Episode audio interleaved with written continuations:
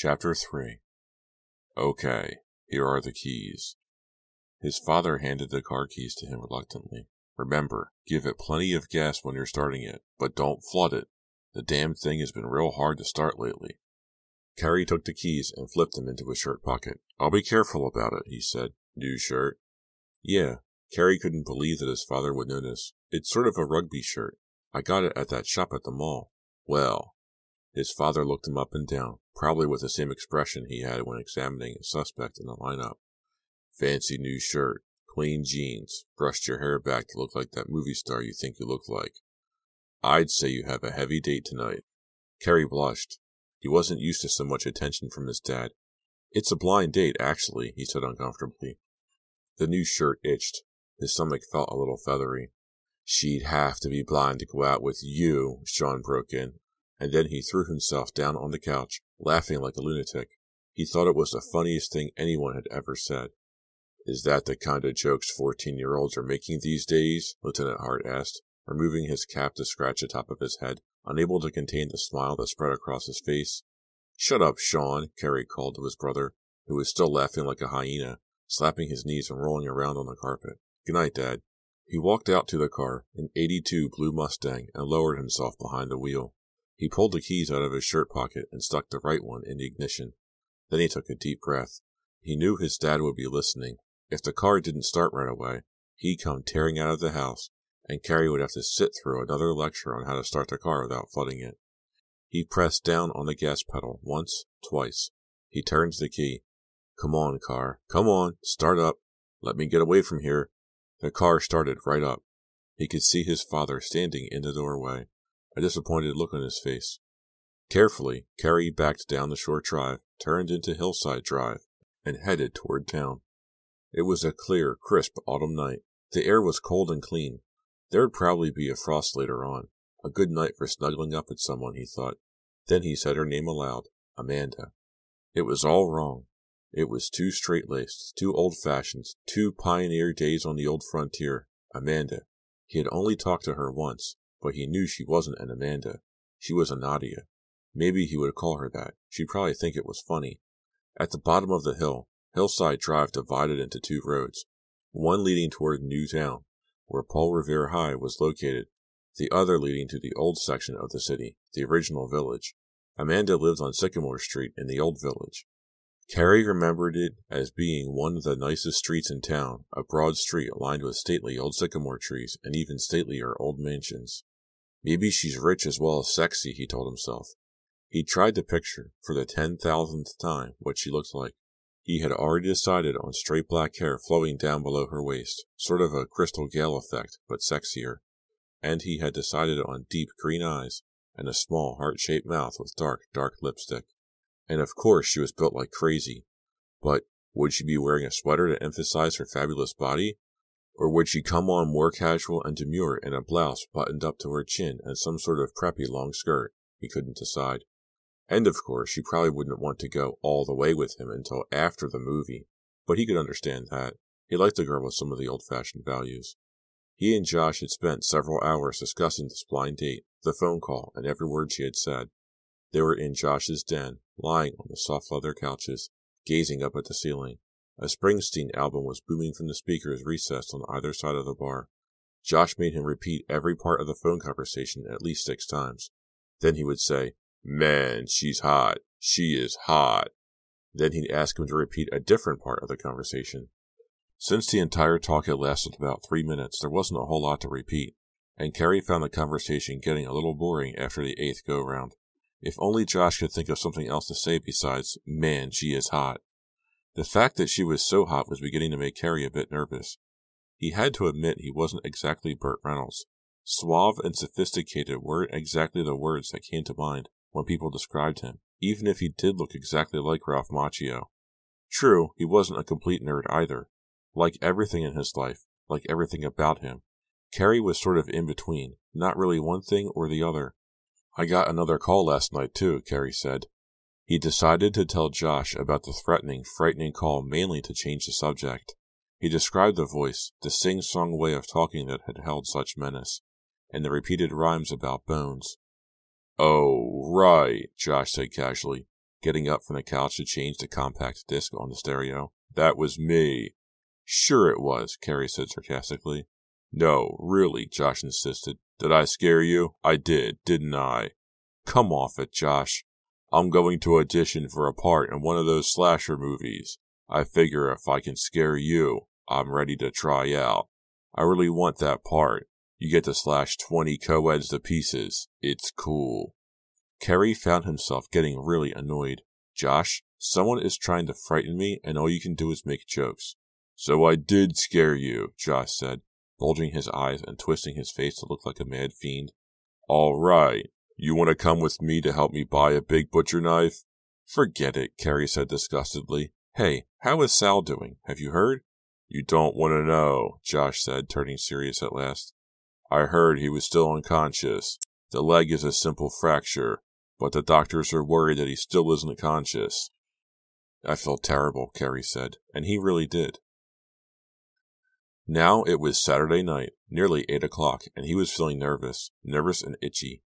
Turning onto Sycamore Street, perhaps the fanciest street in town, the old Mustang seemed nervous too. It choked and backfired and nearly stalled out. Cursing, he pressed the gas pedal down, and the engine smoothed out. He slowed the car down to read the house numbers. Street lights on tall poles cast wide beams of white light through the trees onto the wide lawns, but it was still hard to find the address signs among the tall hedges and manicured shrubs. This neighborhood should look familiar, he thought. He had school friends who lived on Sycamore. He had visited in some of the immense old houses with their tennis courts, their pools, their room after room of antique furniture you weren't allowed to sit on or play near. But in the dark silence of a cool autumn night, it all looked different. The old houses, carefully shrouded behind tall evergreens and walls of hedges, took on an aura of mystery. Leaves fluttered in the pale light of the street lamps, casting moving shadows that made the smooth lawn seem to churn and bubble as if alive. It's definitely spooky, Kerry told himself. At least up in the hills, the houses are close together, so you can always see some signs of life people in their living rooms watching TV, lights. Here, only the shadows moved. But why was he thinking such weird thoughts? There was the house on the next corner. He was about to pick up Amanda. It's funny, the things you think about when you're nervous, he told himself. His throat felt suddenly dry. His new shirt still itched all down his back and around his neck. He checked the number on the small wooden address sign again. His foot hit the brake harder than he had intended when he saw the house. It was a mess. Even in the light from the street lamps, Kerry could see that the hedges were wild and poked out in all directions. The grass hadn't been mowed in months. Tall weeds stretched up everywhere, and tree limbs cluttered the ground. A rotting wheelbarrow lay on its side near the driveway, which was cracked and rutted with patches of weeds growing up through the ruts. I guess the previous owners didn't leave it in very good condition for Amanda and her family, Kerry told himself. He looked up to the house, which was in no better shape than the grounds. Two white columns stood on either side of the front doorway, but even from the street, Kerry could see that the columns were chipped and cracking, with the paint peeling off. To the left of the columns, a screened-in porch had already been boarded up, even though the winter was still mild. Two of the windows on the ground floor appeared to be broken, Large strips of paper or tape had been used to cover the holes. Kerry parked on the street. As he turned the key and pulled it out from the ignition, he realized that his hands were cold and wet. He looked back up to the house. It was completely dark. They must be in back, he told himself. But wouldn't they leave a light on at the front entrance if they knew he was coming? Maybe they were having trouble with the electricity. Leaves crackled under his shoes as he walked up the driveway. A weed wrapped itself around his left leg, and he had to stop to disentangle himself. There was no car in the driveway. The wide garage door to the right of the house was half open. It was too dark to see inside the garage. He walked quickly up the driveway and onto the stone path that led to the front entrance. Like everything else he saw, the path was cracked and crumbling. Vine like weeds flourished in the cracks. He was out of breath when he reached the front stoop. He stood there for a moment, remembering Amanda's voice on the phone, catching his breath, looking back to the street at his car waiting beyond the overgrown, junk strewn lawn. What does she look like? If she only looks half as good as her voice. Wow! A dog barked across the street. Kerry jumped. He had become accustomed to the silence, to the sound of the rustling wind and the dry, scrabbling dance of leaves and their shadows. He pressed the doorbell. He couldn't hear it ring inside the house. The dog barked again. Mind your own business, he called to it. He pressed the bell again. There were no sounds from inside the house. No sounds, no lights. He was standing in front of a large, empty wreck. Had someone played a joke on him? He walked to the edge of the front stoop and leaned forward as far as he could, trying to see in the window. Drapes were drawn. He caught himself, regaining his balance just before toppling over the side of the stoop. Maybe he should go around the back. He pressed the doorbell again and kept his finger on it for at least half a minute. This is silly, a waste of time. There was no one in this house. No one lived here. From the looks of things, no one had lived here for more than a year. Kerry kicked the door in disgust. The best phone call of my life, he said angrily, and it's all a joke. Kerry turned and began to walk down the steps, and the front door slowly began to open. Two faces peered out at him. Kerry hurried back up onto the stoop, tripping over a step. One dim bulb in the hallway behind the couple at the door provided the only light. It was a man and a woman. They weren't old, but they held themselves like old people. The woman had solid gray hair tied back severely from her forehead in a small, tight bun. She wore a knitted shawl around her shoulders. She was carrying a teacup and saucer in one hand. The man had a bald, speckled head. He was stooped over so that his head appeared to emerge from his chest. He wore square, frameless glasses. He was dressed in a blue bathrobe which covered striped pajamas. Kerry was so startled to see someone appear at the doorway that he just stared at them for several seconds. They didn't speak either. They stared back at him. Their expressions revealed their fear and surprise. Finally, Kerry regained his senses. Hi, is Amanda home? he asked. The man's eyes bulged behind square eyeglasses. What? Is Amanda home? I'm her date. The woman screamed and dropped her teacup. It shattered on the floor just inside the door. No, no, no, she screamed, her eyes rolling up to the ceiling. The man didn't scream, but he seemed about to faint. He closed his eyes. His voice came out as a hoarse whisper. Amanda is dead. Chapter 4 Kerry wasn't sure he had heard right. Please? he said. Amanda is dead. The man was turning angry. What do you want with us? What sort of prank is this? Kerry couldn't speak. What sort of prank was it? Suddenly, the woman stopped screaming. She stared at Kerry and grabbed her husband with both hands. It's him, she cried. Look, it's him. They both seemed to recognize Kerry. What are you doing back here? the man bellowed, struggling to free himself from his wife's grip. Why did you come to torture us? No, no, no! The woman began screaming again. Kerry turned and leaped off the stoop. He ran across the front lawn, stumbling over tree limbs, pulling himself through thick clumps of overgrown weeds. He looked back over his shoulder. The man had come out onto the stoop. Was he coming after Kerry? Kerry reached into his trouser pocket as he ran and pulled out the car key. He had to get to the car. He had to get away from there. Gasping for breath, he reached the car and pulled open the door. He looked up to the house. The man had disappeared back inside. Was he calling the police? Had he gone to get a gun or something? Kerry jammed the key into the ignition. It wouldn't fit. Wrong key. He dropped the keys on the floor of the car fumbled around for them, and retrieved them. This time he carefully found the correct key before pushing it into the ignition. He pumped the gas pedal once, twice. He turned the key. Let's go, let's go, he said aloud, looking up to the house. There was no one on the stoop or in the doorway. The car sputtered and stalled. Come on, come on! He turned the key again. Again the engine tried, but failed. He pushed the gas pedal, then remembered he wasn't supposed to. He turned the key. Nothing. He had flooded it. Nothing to do but wait a few moments. But did he have a few moments? He listened for a police siren. He looked back up to the house. Nothing happening. The house. The house. There was a huge rec room in the basement. It had a ping pong table, a billiards table, and a jukebox. Knotty pine paneling on one wall. Wallpaper with red and yellow balloons on another wall. How did he know that? Had he really been here before? Did these horrified, sick looking people really know him? Who used to play in that rec room? Why could he remember the wallpaper but not any faces, any people? Kerry felt a sudden urge of dizziness. It lasted only a second, just long enough to make him feel even worse, even more frightened. That hole in his memory, it was so wide. Was this house one of the missing pieces? Who was Amanda? Why was she dead? Why didn't he remember her? Did he ever know her? And the girl on the phone two nights before, had she sent him here as part of a cruel joke? Was she Amanda too? Or had his leaky memory played a horrible trick on him? He turned the key in the ignition and prayed. The car started right up. He put it into drive and floored the gas pedal. The tires squealed in protest as the car carried him away from the old house, past the silent sycamores bordering the street, past the hedges and the secrets that hid behind them. He drove aimlessly around town, then up into the hills past his house, up to Johnson's Point, which overlooked the entire valley and all the towns beyond it.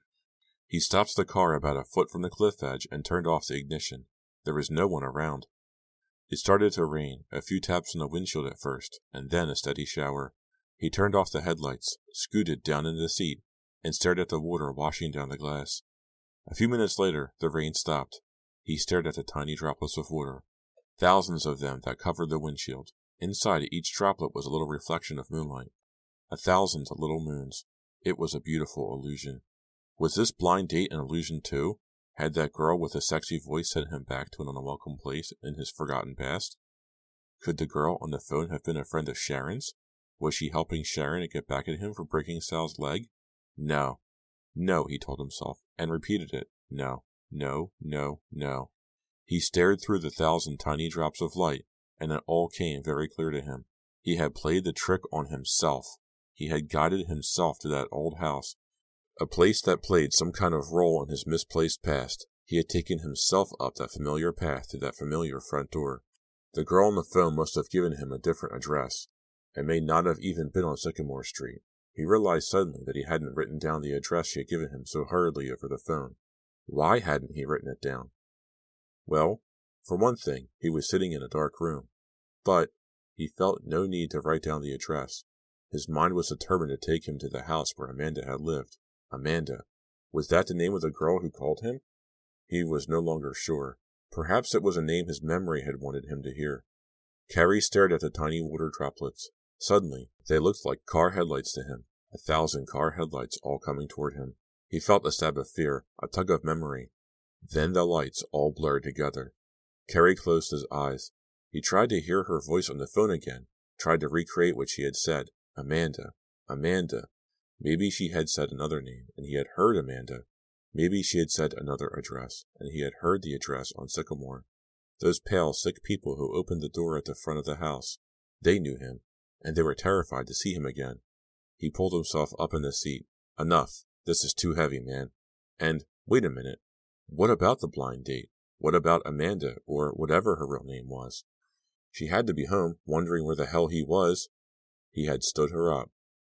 It's been nice spending time in the dark with you, she had said in that sexy, teasing voice, and he had stood her up. What a dork!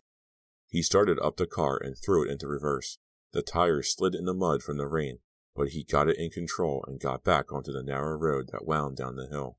Maybe she had called, wondering where he was. If not, how would he find her? He didn't have her number. He didn't have her address. He wasn't even sure he had her right name. It wasn't going to be easy. Oh, wait a minute. Of course it would be easy. He'd call Margot. Margot set up the blind date. He'd get all the info from Margot. Of course. Then all he'd have to do was call and explain why he had stood her up. And that wouldn't be so easy. But he could do it. He had to. For one thing, Josh would never let him live it down if he didn't. He pulled the car into the drive and ran into the house. All the lights were on, but no one seemed to be around. Sean! Hey, Sean! The TV wasn't on. That meant Sean wasn't home. There were no phone messages for him on the pad by the phone. So, maybe she called and maybe she didn't. He'd have to call Margot. Did he have her new number? No. He'd have to call information. The Fremont family, somewhere on the north side. No, I don't know the address. No. Yes, that's it. He started to push Margot's number, but then hesitated. It wasn't going to be so easy explaining to Margot what had happened. Uh, Margot, thanks for fixing me up with a blind date. Could you tell me her address and her phone number?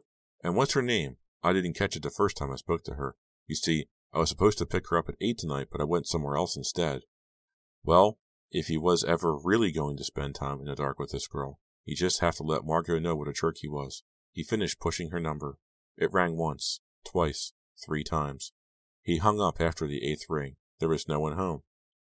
As soon as he put down the receiver, the phone rang. He cleared his throat, then lifted the receiver to his ear. Hello? The ankle bone's connected to the foot bone. The foot bone's connected to the leg bone. The leg bone. The leg bone. The leg bone.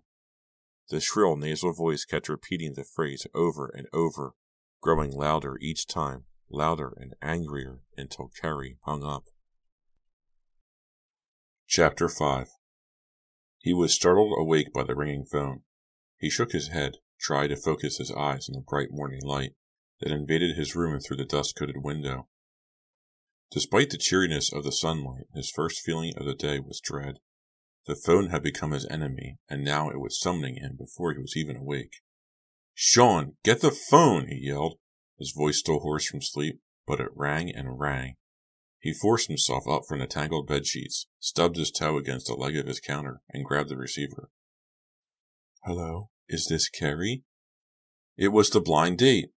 He tried to shake the pain from his stubbed toe, but it continued to throb. This is Mandy. Where were you last night? Mandy. Her name is Mandy. Why had he changed it to Amanda? I got the wrong address or something, he said, fumbling for an answer, knowing that he sounded like an idiot. It's, uh, it's a long story. I'm really sorry. I felt terrible. I hope so, she said. Then she laughed. I waited for you till about ten. How could anyone sound so sexy so early in the morning? I tried to call you, he said, starting to wake up. I've never done that before, really. I mean, it's never happened to me before. I just, I thought maybe you had car trouble or something, she said. I'm real glad you called, he told her. I hope you're not angry. I, of course I am, she said. I was looking forward to our date. After the big build-up Margot gave you. He could feel his face turning red. He was glad she couldn't see him. Compliments of any kind embarrassed him. He knew he wasn't anything special. With that purring voice, a compliment was almost more than he could bear. I'd like to make it up to you, he said, forcing himself to be bold. I'd like you to, she whispered. Wow. What's your address, anyway? Now that I'm not talking to you in the dark, maybe I'll get it straight. She giggled. It's 42 Sizemore, near the old depot. Sizemore, so close to Sycamore. But she must have said Sizemore over the phone that night.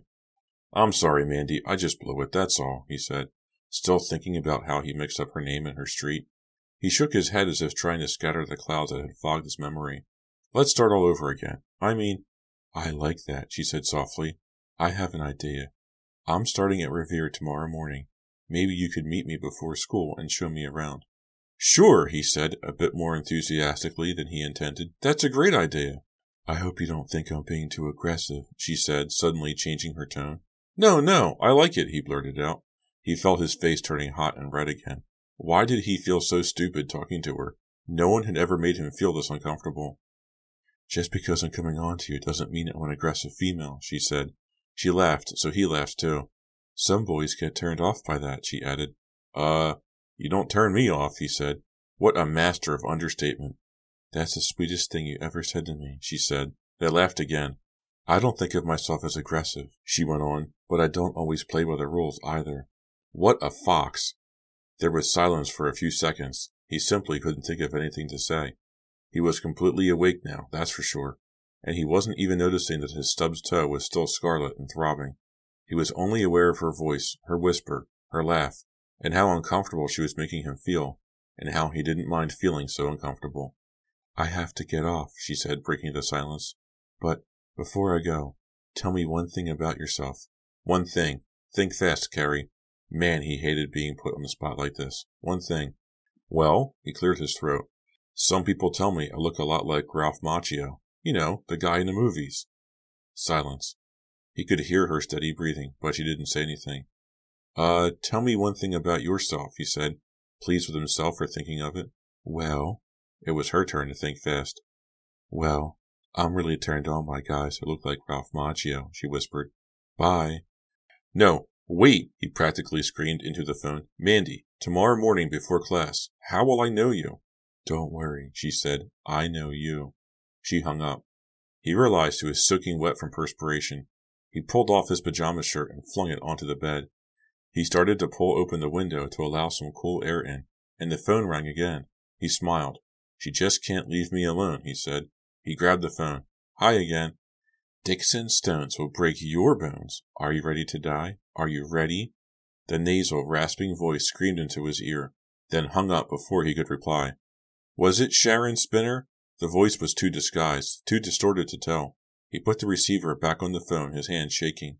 Got to think about this calmly, he told himself. He thought about Sharon. She was always such a Miss Perfect, leader of the cheerleading squad, homecoming queen, treasurer of the student council.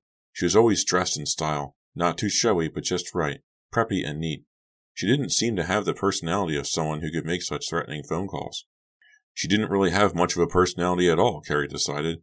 She was just a nice girl, pretty in a typical sort of way, friendly but not terribly bright or interesting. But why had she threatened him in front of everyone? His mind flashed back to the chaotic scene on the practice field with Sal lying on his back, his eyes closed, his legs stretched out at that weird angle, and Sharon kneeling over him, holding Sal's head in her hands, her cheerleading outfit all twisted, her hair flying all over her head. He saw her angry face, saw the fear and disbelief in her eyes.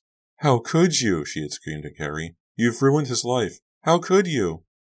And then later, in the back seat of the car O'Brien was driving, she had stuck her head out the window. Kerry saw again the wild look on her face, remembered the hatred with which she had spit out her words. I'll pay you back, Kerry. I'll pay you back. It had to be Sharon, he decided. Her life had been so neat and ordinary, so typical, until he had accidentally changed it all. He had invaded her safe, normal life. Maybe it was the first time someone had done that to her, and now she was striking back, paying him back with these ugly phone calls. He picked up the phone. He had to talk to her. If she'd only let him explain what had really happened. He put the phone back. He decided to wait until he saw her in school. She'd never stay on the phone with him. Maybe if he could confront her, talk to her face to face, she'd listen. He showered and dressed without really paying any attention to what he was doing. Faces appeared and faded in his mind. Sal, his face twisted in pain, then Sharon again, replaced by the sad couple at the house on Sycamore Street. He tried to shut them out, to think about Mandy, but he didn't have a face for her, didn't have an image to use to block out the faces he didn't want to see. He clumped down the steps, walked through the dark living room to the kitchen, and found his father at the table reading the newspaper. Morning, Morning, Lieutenant Hart repeated without looking up. Where's Sean? Sean. His father peered over the top of the newspaper. You don't really expect to see Sean before noon on a Sunday, do you? Kerry looked up at the kitchen clock, a brass frying pan with black numerals around the bottom. It wasn't quite ten. I guess not, he said quietly. There's coffee on the stove, his father said. I'll just have some cereal. Kerry walked over to the cabinet and took down a bowl. Murdoch's still in a coma, his father said. Kerry drops the bowl. It clattered loudly on the countertop and dropped to the linoleum. How do you know? It's in the paper. Page one, his father said flatly. What? Kerry was annoyed that his father had chosen to be so matter of fact about this. Does it have my name? Does it say that I was the one who broke his leg? A long pause while his father finished what he was reading. No. My name isn't in it? Kerry fumbled around the floor for the ball, which kept evading his shaking hands. That's the least Stevens could do for you. Keep your name out of it. Donald was his best player, remember? Yeah, I remember, Dad, Kerry said disgustedly, slamming the bowl on the counter. He practically tore the cabinet door off as he opened it to get the cereal box. I haven't even had breakfast yet, and he's talking about Donald, Kerry thought. Want to see the article? his dad asked, folding the paper to hand it to him. No, Kerry said angrily, more angrily than he had intended. I was there, remember? Don't yell at me, his father said, rubbing his eyes with the back of his hands. You're angry at yourself, not at me. Just read me the headline, Kerry said, spilling cornflakes on the floor. What does it say?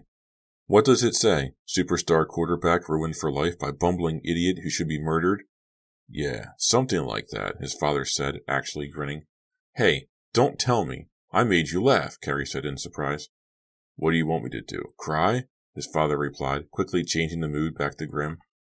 That was such a typical move by his father, Kerry thought. If a tiny human emotion happened to creep out, quick, cover it up. He had decided he had won a small victory anyway. He had actually made the old man smile, something he hadn't done in a long, long while. What about the headline? Kerry asked, searching through the refrigerator for the milk carton. He finally saw it over on the sink where his father had left it. Read it yourself. I gotta get going, Lieutenant Hart said. He shoved the paper across the small kitchen table to Kerry. Kerry shrugged and picked it up. At least it's on the bottom of the page, he said. That's good, his father said. Always look on the bright side. The headline read, Revere quarterback in coma after breaking leg. Then a smaller headline read, Season over before it begins for Panthers. Kerry crumpled up the paper and tossed it down on the table. His father finished the last drop of coffee in his mug and pushed himself up from the table. You know, Donald would probably have. He caught himself. He realized what he was doing. He stopped short. He pretended to cough. What? Kerry asked testily, urging him on. Go ahead. Finish that sentence, Dad, he thought. Let's hear it. Let's hear what my fabulous brother would have done. Nothing, his father said, wiping his mouth with an already stained napkin. I gotta go in this morning. Some idiots broke into the granary last night, stole two dozen sacks of grain. Can you imagine? What? Kerry stared at his father. He hadn't heard a word. Hey, can I ask you something? It's sort of about the law. His father put on his police cap, working to arrange it in just the right spot on his head.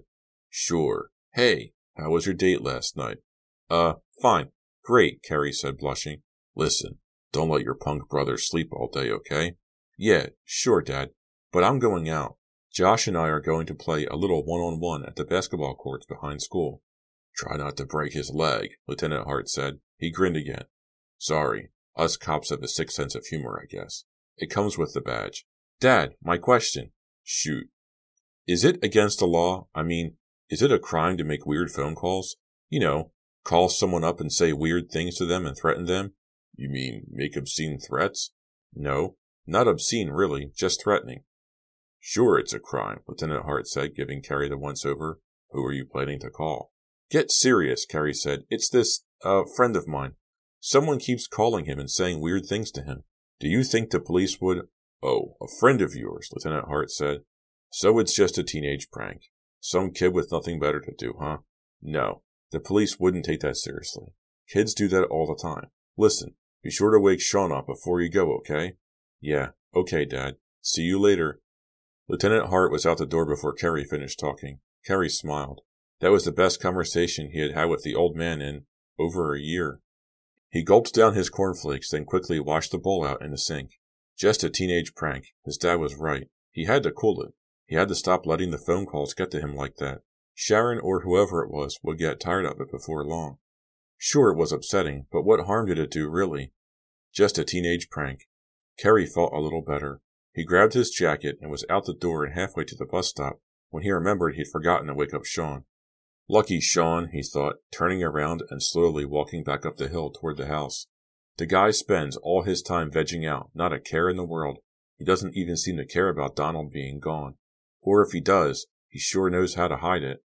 He walked through the kitchen and living room and stopped at the foot of the stairs. Hey, Sean! Sean, wake up, okay? he yelled. Silence. Sean! I know you can hear me. Wake up! It's Christmas! Come down and see your toys! Uh-uh, came the sleepy reply. In your face, Josh cried, leaping over Kerry toward the basket, pushing the ball down to the hoop for a slam dunk. The ball missed the hoop, missed the backboard, missed everything, and bounced away across the empty court. Nice shot, Ace, Kerry yelled, chasing after the ball, which had rolled all the way to the tall metal fence. You're as good at round ball as you are with a football. At least I'm still on the team, Josh said. He grinned and crossed his eyes. Only Josh could get away with a line like that, Kerry thought, but he still heaved the ball as hard as he could at Josh's stomach. Josh dodged away, hitting the asphalt, and the ball soared over him. Nice pass, he said. Kerry pulled a handkerchief out of his jeans pocket and wiped the sweat off his forehead. The basketball courts behind the school had to be the hottest place in the entire town. For some reason, the sun always beat down with a vengeance here, even when it was cool everywhere else, and the soft asphalt reflected up the heat. Kerry didn't mind. It felt good to move and sweat. It was a beautiful, clear day. So clear he could see all the way to the top of the hills from the basketball court. One of those summer days that come in the middle of autumn and lull you into thinking that the winter cold will never arrive. He and Josh played hard, and terribly. You're supposed to hit the front of the backboard, not the back, he told Josh at one point. Now he tells me, was Josh's reply. They didn't talk much. The only sounds were the bouncing of the ball against the asphalt the soft clip of their sneakers as they ran and scuffled, and the cries of some freshmen who had a game going on the far court. Here comes Dr. J, Josh yelled, giving Kerry a body fake to the right and leaping left, sailing up to the basket and forgetting to let go of the ball. He came down with the ball cradled in his arm, shrugged, and then froze. Hey, Hart, I almost forgot. You're blind date. He let the ball roll away and slapped himself on the forehead. What about it? How is she? How could I forget? How could you forget? Come on, man, spill. Kerry knew this moment was coming. He was surprised it had taken Josh so long to remember to ask about it. He went after the ball, scooped it up with one hand, and began dribbling around Josh. Come on, Hart. How'd you make out? Forgive the pun. The date was postponed, Kerry said. He tried to look mysterious. It wasn't going to be easy to pull this off, but he really didn't want to get into it with Josh. There was no way he wanted to tell him about the wrong address, the wrong name, and the couple that were so horrified to see him. Kerry was certain that Josh knew something about about the tragedy of the previous year. Most likely, Josh knew a lot more about it than Kerry did, since the entire year is nothing but a gap, a blank spot in Kerry's memory. But they never talked about it. Josh understood that it was something Kerry had to work out himself in his own time. The fact that Josh never mentioned anything about Donald or what had happened was one of the reasons the two of them had been able to remain close friends. Kerry knew he wouldn't feel comfortable with anyone who wanted to talk about all the things he didn't remember, or who wanted to help him remember. Postponed? You dork, you chickened out. No, I didn't, Kerry protested, continuing to dribble in wider and wider circles around his friend. It was postponed. Tell me another one. Josh made a stab at the ball and missed. I'm meeting her before school tomorrow morning to show her around, Kerry said. And you didn't go out with her last night, even though every word she said cried out, Kerry, I'm hot for your bod. We just didn't get it together, Kerry replied, which was totally true. He pumped and set up a layup. It hit the side of the hoop and ricocheted off. That's the whole story. Josh still couldn't believe it. Kerry didn't blame him but he just have to believe it. That was all he was going to get. Josh started to dribble the ball, got his legs tangled, and fell on top of it. Hey, I think I'm starting to get the hang of this game, he said. So she's starting at Revere tomorrow. Yep, Kerry said, helping Josh up. We had a long talk this morning. Did you mention me? Of course not. Why would I mention you? Kerry said. Why do you do anything? Josh replied. I can't believe you had a date all set up with this girl, and you. He was interrupted by a boy's voice at the far end of the courts yelling, There he is! Kerry and Josh looked up to see four guys running toward them. As they came closer, Kerry realized that all four of them were wearing yellow and black Panther sweatshirts. The guy in the lead was carrying a football under one arm. Hey, Bugner, Josh yelled. O'Brien. Thought you guys would be home reading the paper on Sunday morning. What happened? Did the funnies confuse you? Along with Bugner and O'Brien, Kerry recognized Malik and Henderson, all from the football team. Kerry felt his stomach knot up and his heart begin to pound. All four of them were running right toward him, determined and ugly looks on their faces.